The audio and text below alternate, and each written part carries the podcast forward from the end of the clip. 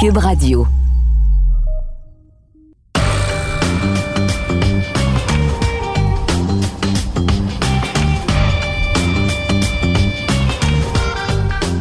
Cette semaine, au balado du champ gauche, c'est officiel. Tom Brady a joué son dernier match dans la NFL.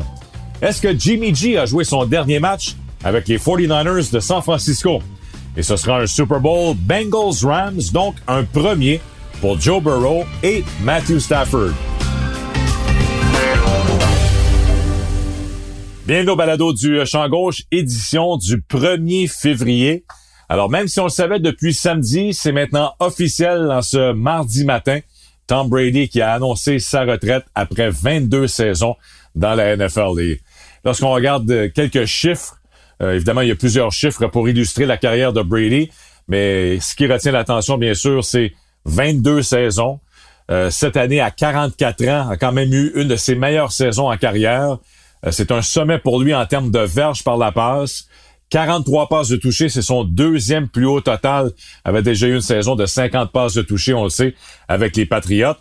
Alors, il était encore au sommet. Il était encore parmi l'élite de la NFL, mais il décide que c'est terminé, ne reviendra pas pour une saison, euh, une 23e saison à l'âge de 45 ans. Sept fois champion du Super Bowl, a participé dix fois au Super Bowl. Il en a gagné sept, qui est le record absolu. Cinq fois a été choisi le joueur par excellence du Super Bowl et il termine sa carrière au premier rang pour les passes de toucher, les verges par la passe et bien sûr les victoires. 243 victoires pour euh, Tom Brady en carrière au premier rang de tous les temps. Et moi, j'étais quand même chanceux parce que euh, j'ai eu euh, l'opportunité, la chance de décrire cinq de ses Super Bowls, dont son tout premier. Souvenez-vous, lorsqu'il est arrivé en 2000-2001 avec les Patriots en relève à Drew Bledsoe, euh, j'avais eu la chance de, décrire le fameux match du euh, Tuck Rule contre les Raiders euh, dans la neige à Foxborough, alors que les les, Patriots avaient gagné de façon un peu controversée à la suite de cette échappée qui avait été jugée passe incomplète. Et on avait gagné en prolongation sur un botté de précision. Et ensuite, lors du Super Bowl contre les Rams, qui étaient évidemment les, les favoris, les Rams qui avaient subi seulement deux défaites cette année-là avec Mike Martz, avec Kurt Warner, The Greatest uh, Show on, on Turf, eh bien, les, euh, les Patriots avaient vraiment dominé ce match. Les Rams avaient remonté la pente au quatrième quart, avaient marqué deux touchés. Et là, lorsqu'on a pris le ballon lors de la dernière série à l'attaque, on se disait, ah, c'est l'égalité, c'est 17-17. On ne peut pas prendre de chance. Il reste euh, un peu plus d'une minute à faire au match. On a un jeune corps en Tom Brady. On va tout simplement forcer la prolongation. Non, c'est pas ce qu'on avait fait. On avait permis à Brady euh, de compléter quelques passes d'aller chercher les premiers jeux nécessaires, les verges nécessaires pour une tentative de placement. Et c'est éventuellement ce qui est arrivé. Placement de Adam Vinatieri, alors qu'il n'y avait plus de temps au cadran, 48 verges. Et c'était le début de la légende de Tom Brady. Première victoire au Super Bowl, victoire de 20 à 17 contre Kurt Warner et les Rams. Et c'est de cette façon que ça a commencé pour euh, Tom Brady. Et on connaît la suite. Euh, les autres Super Bowls que j'ai eu la chance de décrire, euh, auxquels Brady a participé, la victoire contre les Panthers de la Caroline, sa deuxième conquête du Super Bowl, ça aussi, ça avait été un très bon match. 32-29, euh, les euh, Patriots avaient gagné contre les Panthers et Jake Delhomme, qui était le quart partant des Panthers, ça c'était en 2003. En 2004, ils avaient battu les Eagles de Philadelphie la saison suivante et Donovan McNabb 24-21, un autre match serré. Et j'ai décrit les deux défaites contre les Giants, dont celui de 2007 alors qu'on tentait de, viser la saison parfaite. Et Eli Manning et la défense des Giants avaient, eu le dernier mot, alors qu'on avait eu beaucoup de succès. On avait complètement neutralisé l'attaque des Patriots et les Giants avaient gagné 17-14 lors du euh, Super Bowl en 2007. Alors, euh, cinq très beaux souvenirs, cinq Super Bowls auxquels Tom Brady euh, a, a, participé, que j'ai eu la chance de décrire. Et bien sûr, il y en a eu plusieurs autres par la suite. Donc, toute une carrière. Je pense qu'on peut dire que c'est le plus grand de l'histoire, sans doute. Oui, je sais, Joe Montana est 4-0 au Super Bowl, mais regardez, là, on parle quand même de 10 participations au Super Bowl, 7 fois l'a gagné et 5 fois a été choisi le joueur euh, par excellence de ce Super Bowl. Alors, ça nous amène maintenant à l'autre question. Qui va succéder à Tom Brady chez les Buccaneers de Tampa Bay? Les Buccaneers cette saison, 13 victoires, 4 défaites. Ils ont terminé au premier rang de la section euh, devant les Saints. Là, on sait que du côté des Saints, euh, Sean Payton prend une année sabbatique. C'est comme une mini-retraite, ou en tout cas, s'en va pour au moins un an, quitte son poste d'entraîneur-chef avec les, les Saints de la Nouvelle-Orléans. Les Falcons d'Atlanta, 7 victoires, 10 défaites, sont un petit peu en, reconstruction. C'était la première année d'Arthur Smith comme entraîneur-chef. Euh, les Panthers de la Caroline, ça a été très décevant, 5 victoires, 12 défaites. Et là, on ne sait pas qui va jouer au poste de. Euh, Cam Newton, Sam Darnold qui n'a pas vraiment fonctionné, PJ Walker, euh, dans quelle direction s'en vont les Panthers de la Caroline? Alors, je pense que les Buccaneers sont encore les favoris, même si on a plusieurs joueurs autonomes et qu'on a du travail à faire pendant l'entre-saison. je pense qu'on peut dire que Tampa demeure la meilleure équipe de cette section et devrait encore participer aux séries l'an prochain. Mais là, c'est de savoir qui euh, sera au poste de quart. Alors, il y a plusieurs candidats et j'ai fait une petite liste euh, en ce mardi matin pour voir euh, qui sont vraiment les carrières qui pourraient succéder à Tom Brady. Bon, évidemment, il y a les deux qu'on pense immédiatement, c'est-à-dire Russell Wilson et Aaron Rodgers. Tout dépend de ce qui va arriver avec Russell Wilson. Pour l'instant, semble vouloir demeurer à Seattle. Euh, on va voir au cours des prochaines semaines comment ça va se régler de ce côté. Russell Wilson a 33 ans. Aaron Rodgers, même chose, à 38 ans. Euh, vient de connaître toute une saison avec les Packers, mais bien sûr, un parcours éliminatoire décevant pour Green Bay. Alors, est-ce que Rodgers va demeurer avec les Packers? Est-ce qu'il demande à être échangé? Est-ce qu'il serait intéressé de se retrouver à Tampa? Est-ce que les Packers veulent échanger dans la conférence? Est-ce qu'on veut le garder dans notre association? Possiblement que si on l'échange, si on décide d'échanger Aaron Rodgers côté des Packers, j'ai plutôt l'impression qu'on l'enverrait dans l'association américaine à, Denver ou ailleurs. Est-ce qu'on veut vraiment le revoir dans notre association et de le croiser euh, en éliminatoire? J'ai des doutes là-dessus. Alors, ça nous amène à une autre catégorie maintenant de corps remplaçants. Teddy Bridgewater. Bridgewater avec les euh, Broncos s'est promené au cours des dernières saisons est-ce que ça pourrait être une solution à court terme? Je dis à court terme parce que les, euh, Buccaneers ont repêché un carrière l'an dernier en deuxième ronde en Kyle Trask de l'Université de la Floride, des Gators de la Floride. Est-ce que Bruce Arians croit qu'il y a quelque chose à faire avec Trask? Évidemment, on l'a pas vu cette année. Lorsque Brady est votre corps, c'est très difficile d'avoir du temps de jeu. Alors, est-ce que Kyle Trask est la solution à long terme? Donc, pas cette année, mais peut-être à partir de 2023-2024. Donc, ça nous prend euh, un vétéran encore pour une ou deux saisons jusqu'à jusqu'à temps que Trask soit prêt. Alors, est-ce que Teddy Bridgewater pourrait faire ce travail? Euh, Matt Ryan est dans la même section. Est-ce que les Falcons pourraient échanger Matt Ryan? Est-ce qu'on l'échangerait aux Buccaneers de Tampa Bay? J'en doute un petit peu, mais c'est un candidat à 36 ans. Peut-être qu'Atlanta va aller dans une autre direction et il pourrait aller jouer une ou deux saisons à Tampa. Ryan Fitzpatrick, 39 ans, un vétéran qui a été blessé cette saison à Washington, a joué le premier match, ensuite a été blessé. On ne l'a pas revu de la saison. Est-ce que Fitzpatrick pourrait être la solution pour une saison avec les Buccaneers de Tampa Bay? Et mon autre groupe euh, de, de qui pourrait être disponible, parce qu'il n'y en a pas tant que ça. Euh, on va en parler beaucoup au cours des prochaines semaines, mais il n'y a, y a, pas un, grand éventail de quarts arrière qui sont disponibles. Il y a plusieurs équipes qui veulent améliorer euh, leur position de, de partant pour la prochaine saison. Alors, ma dernière catégorie, j'ai Gardner Minshew avec les Eagles de Philadelphie qui a déjà été partant à Jacksonville, 25 ans, a joué quelques matchs cette saison lorsque Jalen Hurts était blessé. Alors, est-ce que Minshew pourrait être intéressant pour Bruce Arians et les Buccaneers? Taylor Heineke à Washington, celui qui a succédé à Ryan Fitzpatrick. Heineke a 28 ans, 7 victoires, 8 défaites cette saison, plus de 3000 verges par la passe, 20 euh, passes de toucher, mais 15 interceptions. Est-ce que Heineke pourrait être disponible du côté de Washington et euh, être une solution temporaire du côté de Tampa? Et bien sûr, le dernier nom, c'est Deshaun Watson. Bon, on ne sait jamais ce qui va se passer avec Deshaun Watson, ses, ses problèmes euh, légaux hors terrain à Houston. Mais si jamais euh, tout se règle et il devient disponible, est-ce que Deshaun Watson serait une solution pour euh, les euh, Buccaneers? Alors voilà pour euh, la liste des corps arrière qui pourraient succéder à Brady.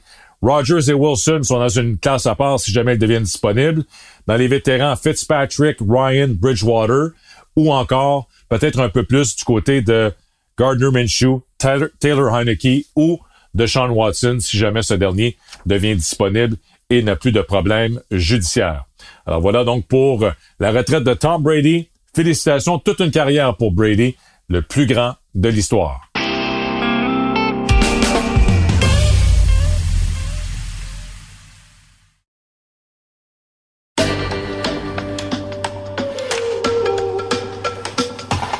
Bon, dans ma liste, je n'ai pas mentionné le nom de Jimmy Garoppolo, mais j'ai bien l'impression que Jimmy G a joué son dernier match avec les 49ers de San Francisco, cette défaite contre les Rams dimanche en finale d'association. Et là, on se questionne sur euh, l'avenir de Jimmy G, où il pourrait se retrouver, parce que c'est clair que les 49ers vont passer à autre chose. Regardez son rendement cette année en match éliminatoire. Trois matchs éliminatoires, a complété seulement 58% de ses passes. D'ailleurs, il a tenté seulement 74 passes en trois matchs, 535 verges. Ça, c'est 178 verges par match.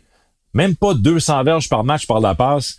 On, voyait vraiment que Carl Shanahan tentait euh, d'avoir euh, d'imposer le jeu au sol. Euh, ne fait pas vraiment confiance à Jimmy Garoppolo et avec raison. Là, on a vu comment ça s'est terminé sur une interception contre les Rams. Deux passes de toucher en trois matchs éliminatoires contre trois interceptions. Alors, c'est clair que du côté des 49ers, on va passer à autre chose. Je pense qu'on a une très bonne équipe. Euh, on s'est rendu au Super Bowl il y a quelques années avec Jimmy G. On est venu bien près cette année en se rendant en finale d'association. Mais là, il faut passer à la prochaine étape. Et la prochaine étape, c'est Trey Lance. On n'a pas échangé euh, trois choix de première ronde l'an dernier lors du repêchage pour aucune raison. On voit vraiment Trey Lance comme le quart de l'avenir.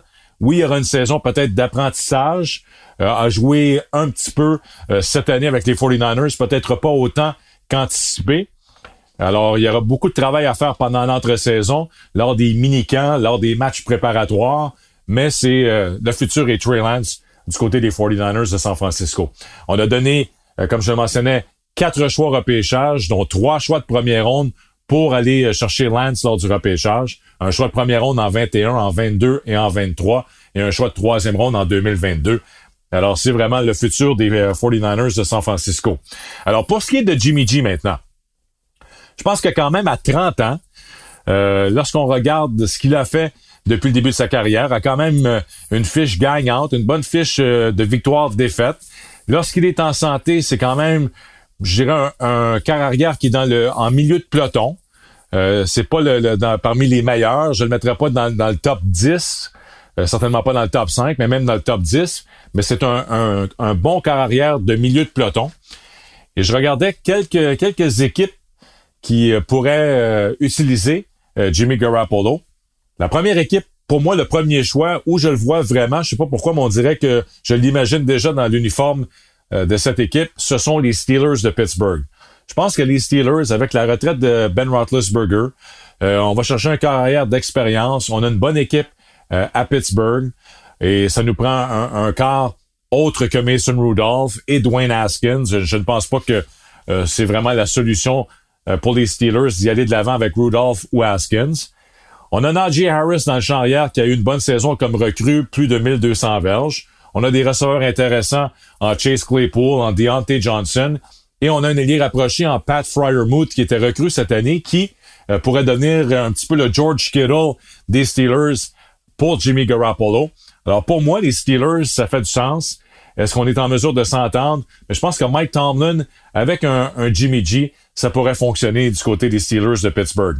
Les Broncos, évidemment, sont à la recherche d'un corps arrière euh, pour être compétitif euh, dans, dans leur section. Alors, est-ce que ça pourrait être une solution là aussi, Jimmy Garoppolo? Euh, quand on regarde avec euh, Patrick Mahomes à Kansas City, avec Derek Carr du côté de Las Vegas et Justin Herbert avec les Chargers, les Broncos ont besoin d'un bon quart arrière pour compétitionner juste au sein de leur division, juste au sein de, de leur section. Alors, ça ferait du sens d'aller chercher un Jimmy Garoppolo et peut-être les Saints de la Nouvelle-Orléans. On n'a pas encore d'entraîneur-chef qui a été nommé du côté des Saints. Alors, on ne sait pas vraiment euh, dans quelle direction on va aller, mais c'est évident qu'on n'a pas trouvé de successeur à Drew Brees. Ça a été une saison gaspillée cette année parce qu'on n'avait pas identifié un remplaçant pour Brees et ça n'a pas fonctionné avec les, les Trevor Simeon, Jameis Winston et compagnie qu'on a vu au poste de cette année. Alors, ce sont les trois équipes qui retiennent l'attention, mais mon premier choix, moi, je, l'imagine déjà dans l'uniforme avec euh, le chandail noir des Steelers. Euh, Jimmy Garoppolo, pour moi, ce serait un très bon fit pour les Steelers de Pittsburgh. Alors, une transaction à surveiller, mais c'est évident que Jimmy Garoppolo a joué son dernier match avec les 49ers de San Francisco. Un petit retour sur les matchs du week-end maintenant. Les deux finales d'association, encore une fois, deux très bons matchs. Euh, je dirais que le match entre les Bengals et les Chiefs a été euh, supérieur à celui entre les Rams et euh, les 49ers de San Francisco en soirée. Les Chiefs avaient pris les devants 21-3. Et je regardais le match, je me disais, est-ce qu'on peut arrêter les Chiefs? Les trois premières séries à l'attaque, on marque trois touchés. Patrick Mahomes traverse le terrain et là, on se posait des questions. Est-ce que ce serait ce, genre de match un petit peu à sens unique? Et là, les Bengals qui vont aller marquer un toucher, 21-10. On dit, OK, bon, mais là, il y, a un, petit regain de vie. Euh, les, euh, les Bengals qui marquent un toucher. Les Chiefs reprennent le ballon. Et pour moi, c'était un des, moments importants, peut-être un des points tournants du match. Avec cinq secondes à faire, les Chiefs n'ont plus de temps d'arrêt et on décide quand même d'y aller pour une tentative de, de, passe pour marquer un toucher au lieu de prendre les trois points. Si vous avez écouté le balado au cours des dernières semaines, je le mentionne à chaque semaine, prenez les points. Les entraîneurs, lorsqu'on arrive en match éliminatoire et qu'on peut aller chercher trois points faciles, qu'on a une tentative de placement, prenez les points. Ne forcez pas le jeu. Les quatrièmes et deux, les quatrièmes et une. Et c'est exactement ce que les Chiefs ont fait. Selon moi, ça a démontré une certaine arrogance, encore une fois, de la part des Chiefs, que personne ne peut nous arrêter. On a toujours toutes sortes de formations et de jeux truqués lorsqu'on arrive à l'intérieur de la ligne de 5. Les passes du revers à Travis Kelsey, euh, le petit flip à, à Tyreek Hill qui est en mouvement, le jet sweep à, à Tyreek Hill, euh, la passe euh, aux joueurs de ligne à l'attaque dans la zone début qu'on a amené comme, comme, comme bloqueur et comme allié rapproché, euh, admissible à recevoir une passe. En tout cas, tout ça pour dire que les Chiefs, souvent, euh, que personne ne peut les arrêter lorsqu'on arrive à l'intérieur de la ligne de 5. Là, il nous reste 5 secondes. Pas de temps d'arrêt. On dit, oh oui, on y va, on y va, on donne une autre chance à Patrick Mahomes. Petite passe dans le flanc à Tyreek Hill. Il est arrêté par Eli Apple. Et pour moi, ça, ça a changé complètement l'allure du match. Là, les Bengals retournent au vestiaire, disent, ah ben, 21-10, on perd seulement par 11 points. Aucun problème là.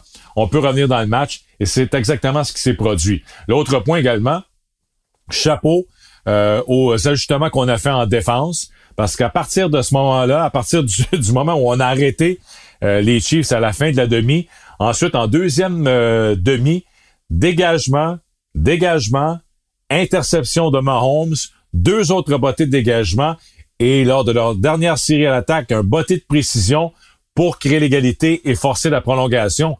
Alors on a complètement arrêté, stoppé l'attaque des Chiefs et de Patrick Mahomes, neutraliser Tyreek Hill également. Alors, on a fait de l'excellent travail. On arrive en prolongation. Mahomes est intercepté. Ça a été tout un jeu de Jesse Bates qui a mis sa main entre les mains de Tyreek Hill, a touché au ballon. Le ballon a dévié et a été intercepté par Von Bell. Alors ça, c'est un jeu euh, clé de la part de Jesse Bates. Et on connaît la suite. Evan McPherson qui a réussi le beauté de précision pour euh, permettre aux Bengals d'accéder au Super Bowl pour la première fois depuis 1988. Alors, c'est toute une histoire. Écoutez, Joe Burrow, euh, Joe Cool, le, nouveau euh, jeune car arrière qui... il n'y a rien qui semble vraiment le déranger lorsqu'on le regarde au poste de quart, que ce soit des, des sacs du quart la saison précédente. La semaine précédente avait été victime de neuf sacs contre les Titans du Tennessee. N'avait pas été perturbé quand même alors qu'on avait gagné le match. Là, il arrive dans ce match contre les, euh, les Chiefs. Cette fois, on l'a bien protégé quand même. Euh, on n'a pas concédé euh, de sac du quart, mais un, sac seulement concédé par la ligne à l'attaque pour, pour les Bengals. Alors ça, c'était une grande amélioration de ce côté-là. Et le joueur clé, encore une fois, à part Burrow, c'est Evan McPherson. McPherson, c'est un jeune batteur de précision. On l'a repêché en cinquième ronde des Gators de la Floride. Il a 22 ans seulement. Et là, il est rendu parfait en match éliminatoire, 12 en 12. Dans chaque match, a dû réussir quatre bottées de précision. Et quand je vous dis de prendre les points, ben c'est ce que Cincinnati fait. lorsqu'on arrive à la ligne de environ 30 de l'adversaire et qu'on a une tentative de placement de, de 50 verges ou moins, même 50 verges, 52, on le voit, McPherson les réussit. On n'hésite pas à amener notre botteur sur le terrain. Alors, il est parfait 12 en 12 depuis le début des éliminatoires. Et s'il réussit trois bottées de précision lors du Super Bowl, il va battre le record qui appartient à Adam Vinatieri. Vinatieri a le record absolu avec 14 bottées de précision dans les matchs éliminatoires en 2006 avec les Colts d'Indianapolis à l'époque. Alors, McPherson lui est rendu à 12 bottées de précision depuis le début des séries. Alors, ça promet l'aventure, l'équipe Cendrillon, euh, celle des, euh, des Bengals de Cincinnati qui vont participer au Super Bowl pour la troisième fois de leur histoire.